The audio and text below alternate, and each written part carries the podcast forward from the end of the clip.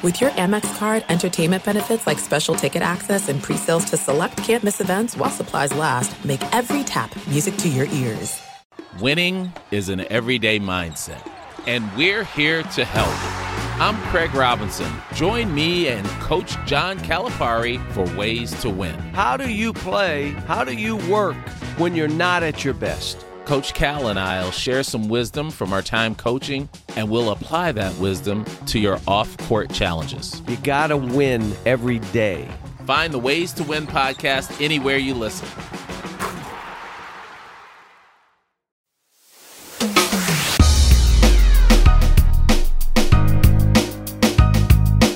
Hey, welcome in. I'm Doug Gottlieb, and uh, you're listening to All Ball. And we're, we're actually in Las Vegas and this podcast was recorded live at NBA Con. And, um, you know, it's amazing how my job works. And there are times in which you get into the daily radio show, the Doug Gottlieb Show, which is broadcast live every day from 5 Eastern, 2 Pacific, two hour show. Then we do an hour podcast that's called In the Bonus. All it's doing well, but, you know, you get in the summer and you're kind of you know, you're kind of shuffling along. How, how can I talk about sports, make it interesting? And then you come to NBA Con, and I was excited. Um, we we have we'll drop a pod in a day or two with Josh Childress. We have other great pods coming for you uh, from Vegas. I think you'll really enjoy. But Joey Graziano sat down next to me. He is the SVP of global marketing for the NBA, and I wanted to get into his personal story in an effort to you know, he's a college baseball player. And one of the things I love about college basketball, college baseball, college football, and it's not that I push back on, yeah, I push back on NIL, but it's like the real value is in the people you meet, the things you have to do, and how you get to have a great job in real life using not just the connections you make in your sport, but also a lot of the little fundamentals of what it takes to make it in sports, it takes to make it in life. What you're about to hear is not planned. Okay, completely organic conversation. Oh, yeah, by the way, the NBA's new NBA Cup is also his baby. It'll also be in Las Vegas. We talked about it as well. We kind of had to get it back to basketball at some point. But I, I would love to tell you that I had this planned out, that I knew his personal story, and that's what most of the pod would be about. I cannot tell you how riveting this is, how in many ways gut wrenching it is. And I I'm going to promise I don't promise many things on this podcast. I like to sometimes cut them up. You know, we, we get the way it really works. Okay, it really works is sometimes we get these, and this is a really long one. Um, the way it really works is we cut them up. We have a hour, hour and a half long session. We cut them up, and if we can get three out of them, it's great. The numbers are great. Eh, numbers are great. You like it more. We make more money. Everything is good. This is too good. And I would just settle in and listen to this pod and maybe grab a tissue. Um, it's definitely going to make you think some strong thoughts of your own. But I, I want to start like by thanking Joey because I mean, we just got him to put down his cell phone because he's putting out fires. This is a massive conference hall we're in at the Mandalay Bay, which is going to be the Radio Row site for the upcoming Super Bowl as well as for the upcoming NBA Cup. It's this, it's gigantic. There's a concert kind of going on. There's DJs. There's a basketball court. There's drills. There's shoe shoe con is going on as well down the hall. A lot of stuff going on, and I think he thought we all thought he's just going to promote the event and tell us about the NBA Cup. We talked about that. But if you want to hear personal stories and how your life can change in a couple hours as a high school senior, um, I, I think you'll I think you'll enjoy this pod. Without further ado, here's our live pod from NBA Con. We're live here at NBA Con one. Right? Who can one. say they were they were at the first one? It's like the guy who's like, I was at the first. Remember that commercial with the guys that have been to every Super Bowl and they went to the first Super Bowl, yeah, yeah, yeah. right? And the Super Bowl started and they had like a marching band at halftime. Right now, performing at halftime, hell, Chris Stapleton's national anthem is like the iconic national anthem of all time, and that was this past Super Bowl. By the way, Vegas, the site of I think this year's Super Bowl, right? That is. So, and we're at the Super Bowl, huh? The Super Bowl of the NBA, and the Super Bowl of the NBA, I think, is going to be here in December as well. The guy to help us kind of break it down for us is Joey Graziano, who is uh, Senior Vice President of Global Events. Yeah. Okay. And, uh, okay, so uh, you're a baseball player in college. Yep. You get done at Georgetown. Yeah. What'd you do? I uh, so I, I kept playing for a little while. I moved to the Dominican Republic. Um, had a nonprofit there called Baseball y Libros.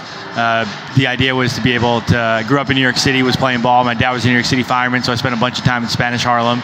And the thought was I wanted to be able to sort of reconnect with that, and uh, and so we built a school there to be able to incentivize literacy, mathematics, uh, convince kids that you could be able to play baseball at a high level without having to forego the academic side. Um, from there, went to went to Georgetown Law School. But hold on, wait. You you- opened some doors there. I okay? was- yeah. Because Georgetown was 2002 to 2005. Dad was a New York City firefighter. Yes. So that means 2001. Yes, You're in high school. I was. You said I could ask you anything. You could ask me anything. Where were you? Um, uh, 9/11. Yes. Where was it? Um, I was I was a senior in high school. Um, my my father is was a fireman at Engine 22, Ladder 13, Upper East Side of Manhattan. Um, my father is the last person to leave any twin tower alive. My dad's entire firehouse um, passed away. Uh, I lost um, incredible incredible men who were great, very close to me. I spent my my early years uh, at Randall's Island in New York. Um, you know, we were playing softball every Thursday, so you could not go to not go to school. My, that was the one rule in our house was you didn't have to go to school on Thursdays if you wanted to go watch Dad play softball. So my heroes, um, you know, growing up were not were not you know Dave Winfield and Don Mattingly, um, but they were they were these giants. Ooh, Um, you can name them. yeah, they're. I mean, inc- incredible names. You know, Greg Stajk, who was a pitcher at St. John's, who you know taught me how to play ball, and then um, you know ended up being somebody who I can remember watching one of my high school games when I was a junior in the state championship. Was there at that game. Last game he ever saw me play. The following the following fall, obviously things changed. So names like that that um, you know mean a lot to me. Um, the the guys of the guys of Engine 22, Ladder 13 um, and their families are, you know, a driving force in, in my everyday reality. It's incredible. You know, I I, um, I was actually I was a professional basketball player. I played a year in Russia, Yeah. and I came back and I played with the Lakers in the summer league. Summer league was at Long Beach State back then, and then I came back to uh, Oklahoma, and uh, I trained at, at Oklahoma State. And what I would do is I would go and do uh, fill-in radio. Yeah. And the guy who was the big afternoon drive host there is a guy named uh, Jim Traber. And he had been, a, he'd played for the Orioles, and he was like a local legend. And he was the color guy for the Diamondbacks. So the Diamondbacks won the World Series, right? Yeah. They were really good back then. And so it was. They broke Yankee fans' heart that year. Uh, they- I mean, they- they- Luis. Gonzalez, like, uh, uh, yeah. I mean, my dad, my dad threw out the first pitch of that ALCS. Um, my dad's a baseball guy. Uh, that was that was the that was the Jeter.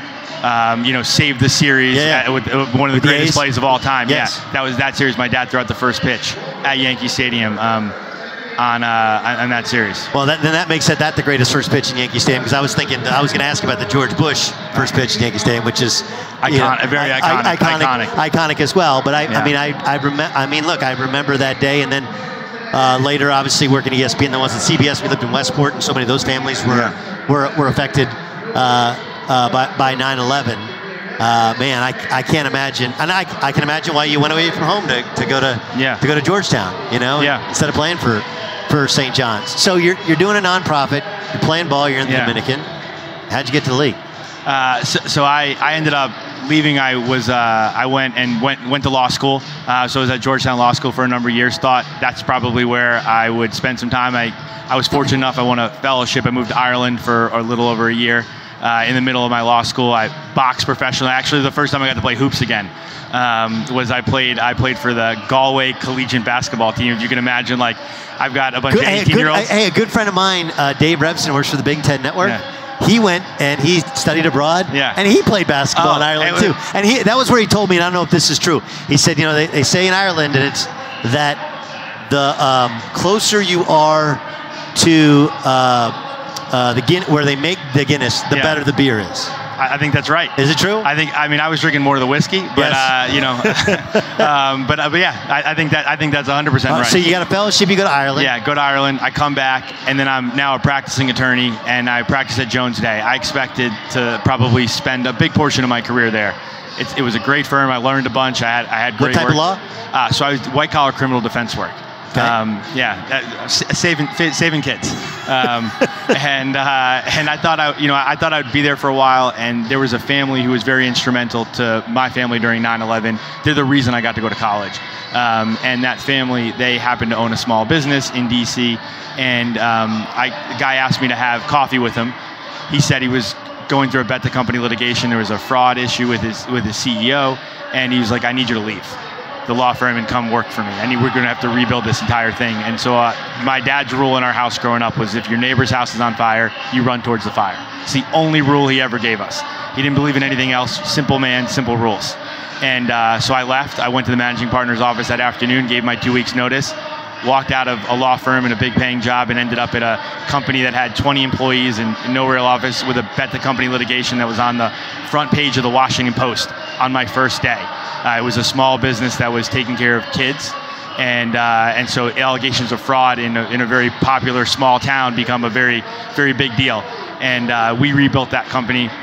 I became their chief operating officer, went from 20 employees down to one, took it back up to a 1,000, wild successful, creating immersive versions of Disney, hyper localized versions of Disney World around sports. We had a third of the Major League Baseball's? IP, the Head First companies. Um, and, uh, and then five years later left.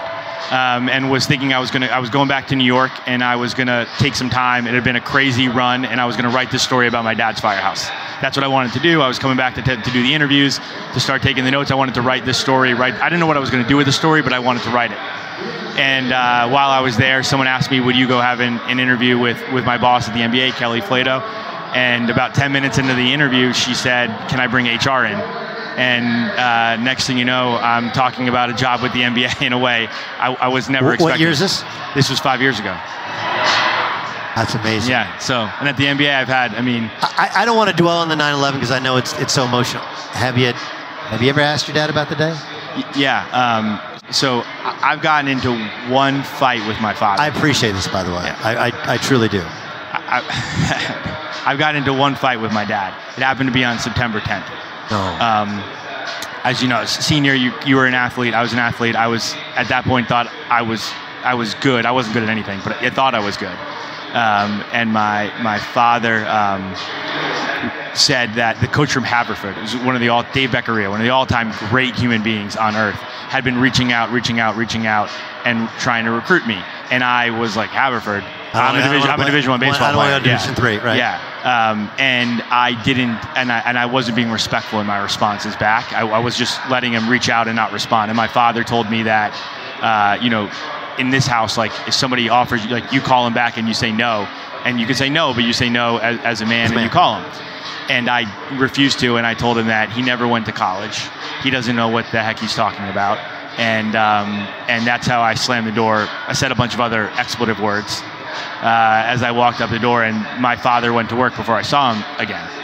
So I, I, I thought my father had passed away until the next, into the 12th was when we finally found out my dad was alive. So so, uh, um, where are you on the 11th year at high school? I'm, I'm a senior in high school, yeah. Um, and then how did how did you guys find out? Because I, I was I was driving in a car Yeah. from Stillwater, Oklahoma to Oklahoma City, and I heard it on the radio, and I thought it was like a spoof of War of the Worlds. Yeah. And I walked upstairs to the radio station, and that's when the towers were on fire, and I saw them both come down. Get, paint paint the picture for me for that day. Yeah, I mean, I was in, I was in, I was in school. We were in a science. I mean, I can remember taking a biology test. Took a test. We like we get notice that something had happened, and then if your parents were are in the World Trade Center, you could come down to the library for the guidance counselor. And my dad had been at the '96 World Trade Center bombing. I knew my dad was working that day, but I didn't think anything of it. I just was like, keep going to school. Kept going to school. At lunch, we I saw the first video, the news of the of the towers and things like, and I was like, this is not good. But I again didn't recognize how bad it was. My my best friend, um, his mom worked in in one of the other smaller towers, and I was more worried about her. Um, so we went. He picked me up. Like we went to school together. He drove me home. We first went uh, to, to check on um, to check on his father. We went to his father, who's a Gar- Garden City High School guidance counselor. We stopped over there. Was like, "Is everything okay with mom?" She was fine. Um, but then we get home to my house, and I knew things were wrong the minute I got home because the cars were lined up in my driveway. Um, this is before cell phones. Like I didn't own a cell phone. Yeah. So there's no way to me to get a hold of anybody. And I knew, and my mother was cooking. My mom does not cook. Small Irish woman. Like we do, we do takeout. We don't cook. Um, and uh, she was cooking. And when I walked in, and my my aunts were in the in the kitchen, and I knew immediately stuff was we, things were not good. My mom had heard from my dad early in the morning, and then that was that was the end. Um, and uh, we ended up not finding out for hours later uh, when somebody said they thought they saw my father. Um, and then it wasn't until he came home after, you know, about 2:30 in the morning. So my dad had been carrying somebody out from the 24th floor. Um, he had met his the rest of his firehouse in the lobby, um, and he was carrying somebody who had a, had a heart condition. He kept carrying that man. He jumped on top of the man. The building came down. My dad was outside. My dad's firemen and fellow firemen were inside the tower in the lobby. Um, so my dad, I've seen the video. My dad was my dad was buried alive, and then ended up and, and ended up being able to get out, and and uh, you know his fellow firemen were not. Two thirty in the morning. Do you still have like soot and dirt all like all, yeah, all over him? He, came, yeah, he came home, um, and and I can remember the first thing he said to me was, "They're all gone." That was that was the first words I've had. I my father and I have had one real protracted very long conversation about it, which I sat with him. It was a night we were together, just the two of us in Florida, and talked for a very long period of time about it. Um, but that's probably the the extent we've ever talked about all the details. Wow. Thanks for sharing that. Yeah. I don't know how I transitioned to the NBA, but I'm going to have to. Um, you need a second? Are you good? No, I'm good. I'm okay. Um, so you get, so they offer you a job. They did. Did they tell you what you're going to do? Uh, I mean, I think as much as any place, like they referenced, it was in our global events. We were talking about how do you, how we were making larger direct-to-consumer uh, transition at the NBA, identifying more ways to be fan first, because our, our teams have always been incredibly fan first, but the league has has been different. And um, as we're making that transition, we've talked a lot about it can't be more than just content. You got to give fans experiential opportunities, and that's obviously what I'd spent the last couple years at, at Headfirst doing was building this very big experiential business, um, and that was exciting. And the ability to be able to do it globally was the thing that probably hooked me in. Um, and you know, on day four at the NBA, I was on a flight to Mumbai, India. Um, you know, we put on the first first ever North American Professional Sports League games in India. Um, so it's those kind of opportunities. I was in China. Um, you know, when our, when our business opportunities changed and we had to react there, I, was you know on the ground ground first person to, to enter Florida for the bubble, the last person to leave. So I think it's been these kind of incredible opportunities, and now we're at another one, launching a, a brand new business, our second big experiential business of the year. We launched a business called NBA Experiences, which is our premium experiential business, uh, giving fans from around the world the opportunity to be able to come to NBA events and interact with our fans and our players in, in unique ways. Um, and now NBA Con. Fox Sports Radio has the best sports talk lineup in the nation. Catch all of our shows at foxsportsradio.com. And within the iHeartRadio app, search FSR to listen live. Winning is an everyday mindset, and we're here to help. I'm Craig Robinson. Join me and Coach John Calipari for Ways to Win. How do you play? How do you work when you're not at your best? Coach Cal and I will share some wisdom from our time coaching, and we'll apply that wisdom to your off court challenges. You got to win every day. Find the Ways to Win podcast anywhere you listen.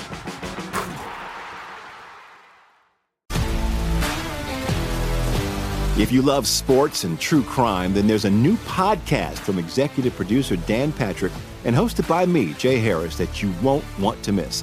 Playing Dirty Sports Scandals. Each week, I'm squeezing the juiciest details from some of the biggest sports scandals ever. I'm talking Marcus Dixon, Olympic gymnastics, Cain Velasquez, salacious Super Bowl level scandals. Join me on the dark side of sports by listening to Playing Dirty Sports Scandals on the iHeartRadio app, Apple Podcasts, or wherever you get your podcasts. I'm Hannah Storm, and my podcast, NBA DNA with Hannah Storm, digs deep into the history of professional basketball, along with my own as one of the first female sportscasters. Now let's get you up to speed on what else happened around the NBA today. We talked to all sorts of people I interacted with, from Dr. J to Charles Barkley and recap iconic moments. Yes, he's got it. He, here he comes. Way rock the baby to sleep and slam dunk. As well as some of the wild stories behind the scenes. We were like, what? What are we in for? The scoreboard crashes before we even tip a game off. Today, the NBA is a global sports and entertainment giant. Players are multimillionaires and cultural icons. Iguodala to Curry, back to Iguodala, up for the layup. Oh, blocked by James. LeBron James. And these stories are about how we got here, both on and off the court. And what's next? Listen to NBA DNA with Hannah Storm on the iHeartRadio app, Apple Podcasts, or wherever you get your podcasts. How challenging is it? Um, because I think it's all tied together, right? I want to talk about the basketball tournament that you guys are going to have. How challenging is it to build out this business of experiences? People paying thousands of dollars, and you're in this wave of, of load management in the NBA. Like, we, sorry, dude, we got these people coming, and you got to play tonight. Yeah. What is that like from from where you sit? Well, I think a lot of it is we're really excited about all the facets of the NBA, right? Like, I mean, there's so many ways for our fans to be able to connect. And we know from my side, our fans are as interested for all the dynamic reasons of our players. I think of our players as investors, as entrepreneurs, as social justice advocates. And when we build experiences, I want to target all of those things. So I love I love our on the court product. Nothing is more important than the on the court product and everything that we can do to ensure it is at the highest levels, which the in-season tournament, which we're announcing, is another way we're trying to do that. Add more competition at, at every level. Um, but I also think it, it's as important to recognize the complex humanity of our of our players um, and to give our fans an opportunity to be able to get close to that. And so when we think about building experiences, you know, you get a we're in we're in Paris and we're doing a shoot around on the court with Tony Parker, like. That's an experience that, it, in, my, in my opinion, is priceless. You're talking in his home country, in that moment, being able to give 12 fans that opportunity to be able to connect to that level. The behind the scenes access that we can offer as you build things, I think fans are craving that extra authenticity. They want to know the raw moments, and I think a business like NBA Experience is able to offer our fans a number of those raw moments as we build things, as we as we interact, and and so I think we rely on that entirety of the experience. Okay, so who was the who was the lady or man who said, "I got it"? NBA Con. like, was there? You guys having a uh, uh, uh, uh, you know, barnstorming, uh, brainstorming session, right? Yeah. You got a whiteboard up there, and like, what do you think? Like, ah, let's do NBA Island. Like, Yeah. no. Let's do the Bachelor NBA. Like, no. Let's do NBA Con. Like, huh? Huh, it Who- worked. Who Yeah. was it? So it- it's an, it's an interesting story. There was um, so a couple four over four years ago. We've been working on this concept um, to try to launch this new business. So there's a gentleman here, a guy named Ron Walden, spent his career at Nike and at Jordan, um, and he had before I got to the NBA, flown to China to meet my boss Kelly um, and convince her that this was a great concept and he had you know an old slide deck which I still have um, talking about it. And when I got here, one of the first things Kelly handed me was like a deck. She was like, "Is there anything here?"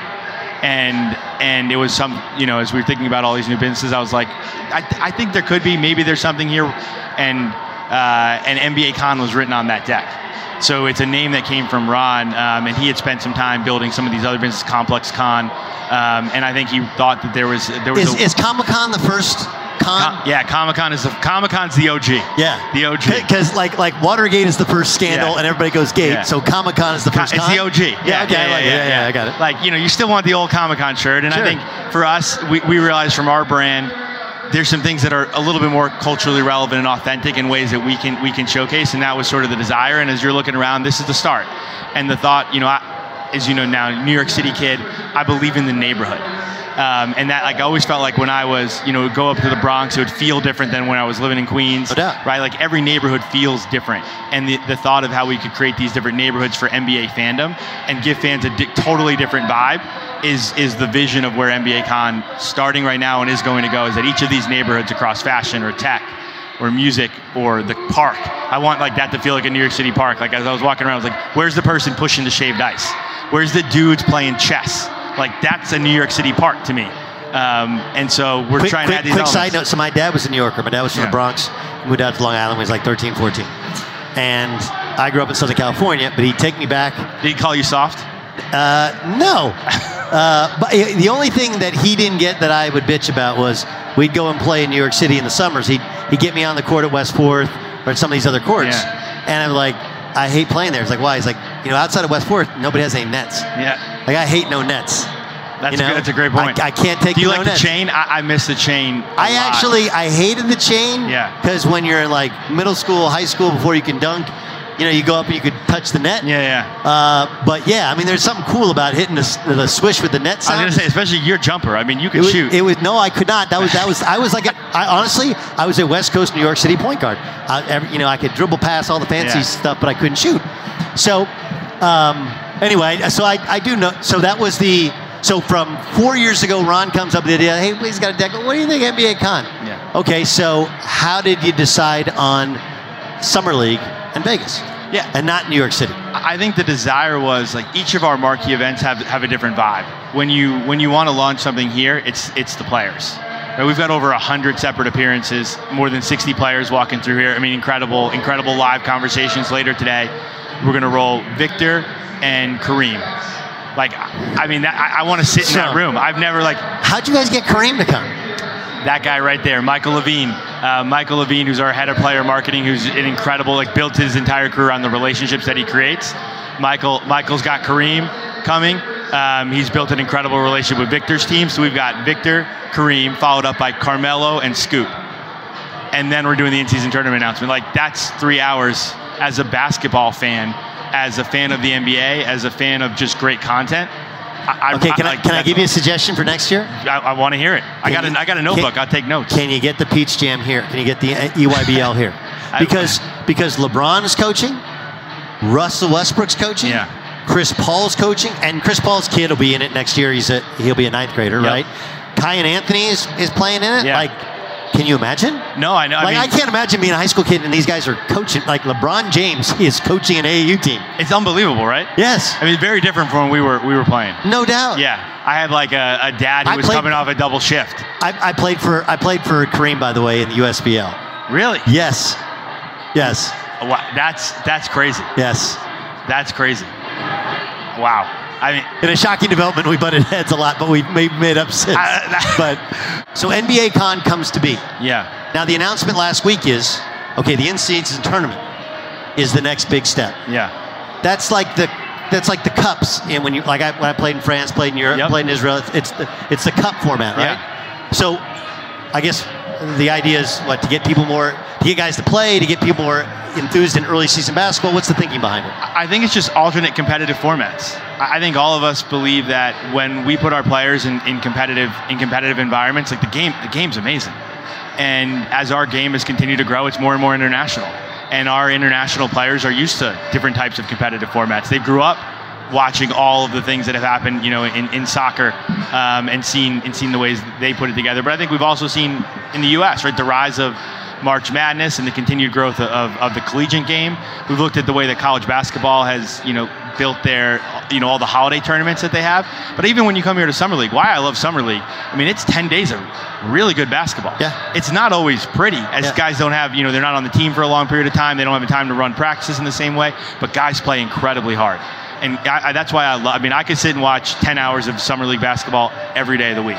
We got to watch two practices here yesterday, um, and somebody came up to me and they said, I can't believe how hard the Cavs players are going on a practice. Trying to make a team. Exactly right, right? They're trying to make a team. I, I, I tried to. I, that's why I thought I thought Yama that was a tough spot for him because you're going against a bunch of guys that are trying to make a team, trying to make a name for themselves, and he he's clearly tired and Yeah. doesn't know what he's doing. Right? That well, was- and, and no better way for anybody to make the name themselves, Than right? Right? Than to like go, yeah. But I think so. When we think about the in-season tournament, that's that's that's the desire. Is like, can we can we create more competitive environments?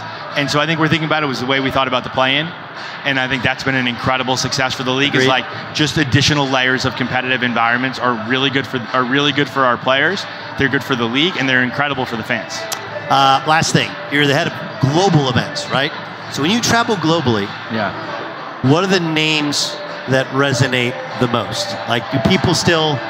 Is Jordan still? I mean, that you yeah, you threw out you threw out the goat. I mean, Is it? yeah. But is he? Is he? Is he still that overseas, or has? Because I know how big Kobe was in China. Yeah. Right. I know how big in Philippines as, as well, because they're gigantic Lakers fans. Like, what what is the pecking order when you travel globally? Well, I think the one thing that's really changed in the last couple years is people want to root for their own, right? So I think where Jordan and Kobe were, you know, truly transcendent global stars, and they will be for, forever, for you know, for all of history.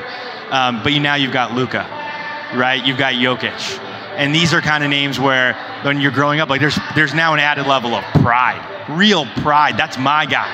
And I don't think I think that has been one of the real transformations over the last couple years, and I think that's going to be the opportunity with Victor.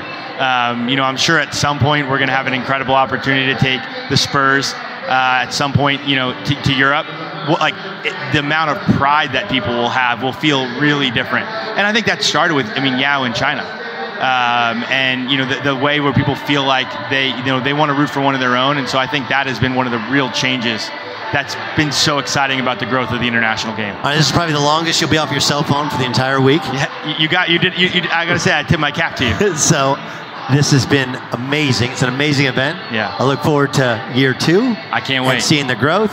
I appreciate you telling your story. That, that means a lot. to me. thank you thank you now we did the we did number one so that means i got you for number two like definitely yeah, did. Yeah, you're yeah. a good man thank you buddy Thanks so much. i appreciate it Uh, well, look, I have lots of thoughts on the NBA Cup, having played in three foreign countries.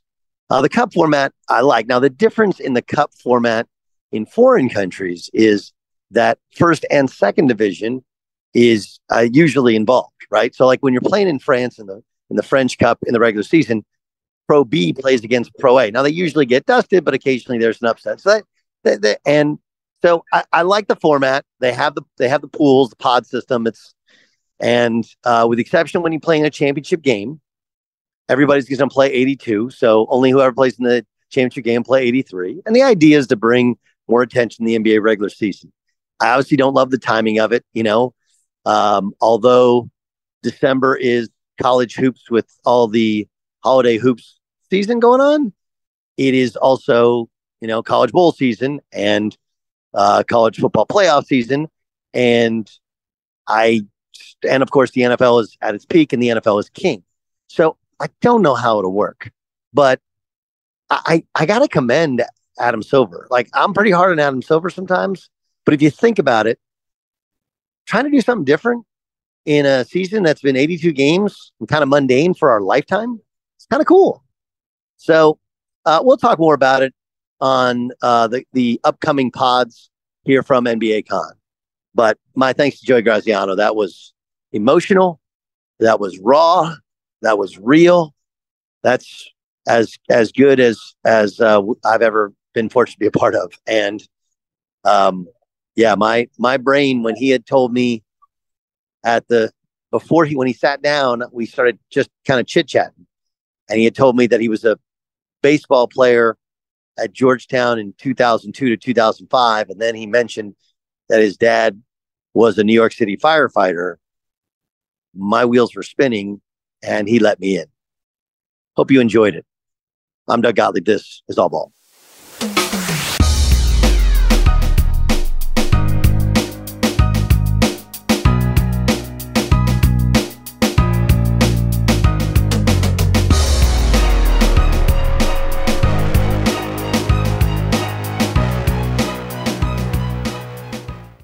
Winning is an everyday mindset, and we're here to help.